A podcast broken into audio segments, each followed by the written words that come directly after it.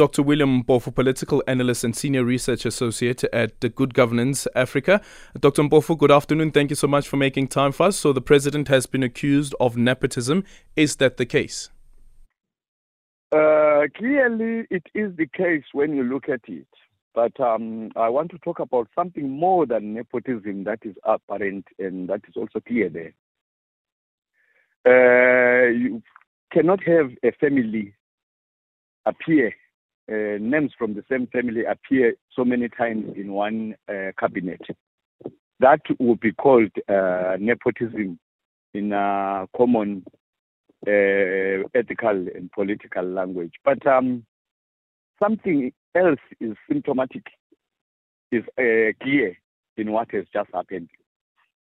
If you look beyond members of the family, all those people that are, are appointed there are personal friends that belong to the political and uh, the business network of the president.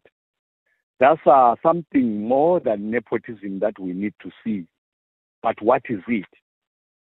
And also, if you look, uh, the people that were uh, uh, appointed there, most of them are people who were not elected by Zimbabweans.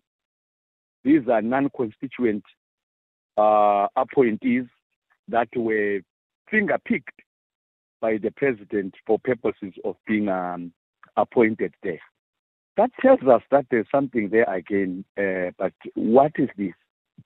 Uh, this is now a faction of a faction that has come to power.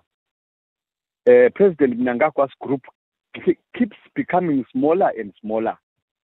There are many people that were his friends before that are no longer friends. There are many people that were with him after the coup that are no longer with him.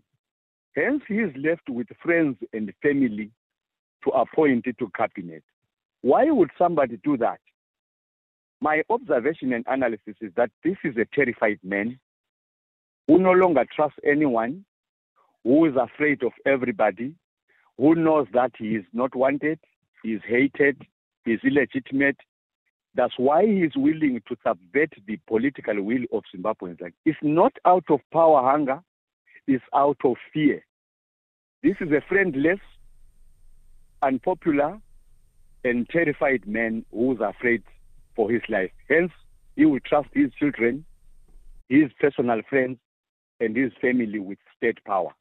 That's a symptom and a sign of political fear and terror in a man.